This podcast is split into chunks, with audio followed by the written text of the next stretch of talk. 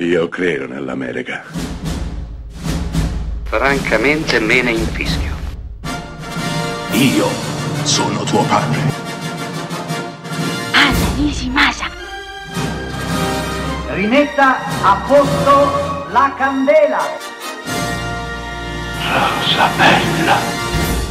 1995 esce al cinema Four Rooms, film abbastanza atipico, sì perché già negli anni 90 i film ad episodi non si facevano più e Four Rooms di fatto è un film ad episodi. Protagonista Tim Roth, fattorino di un hotel in cui si raccontano quattro diverse storie appartenenti a quattro diverse stanze dell'hotel che Tim Roth gestisce. Quattro registi diversi, Alison Anders, Alexander Rockwell, Robert Rodriguez e ovviamente Quentin Tarantino, per l'ultimo episodio del film intitolato L'uomo di Hollywood. Protagonisti Bruce Willis e lo stesso Tim Roth che avrà un ruolo determinante in quella vicenda.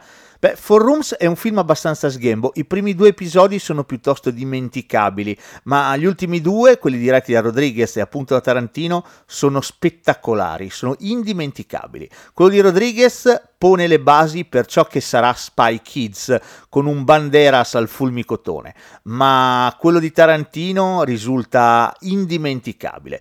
Intanto decide di prendere come spunto un vecchio episodio della serie Alfred Hitchcock presenta ma lo fa suo, lo trasforma, lo cambia, lo tarantinizza e crea un episodio fulminante, divertentissimo, dal finale velocissimo, sorprendente e dissacrante.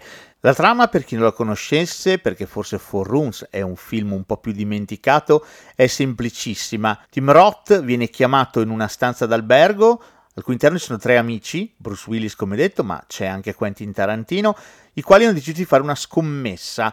Uno di loro, Bruce Willis, ha scommesso che riuscirà ad accendere il suo accendino zippo per 10 volte consecutivamente. Se questo non accadrà, Tim Roth sarà incaricato di tagliargli il dito mignolo. Tutto qui.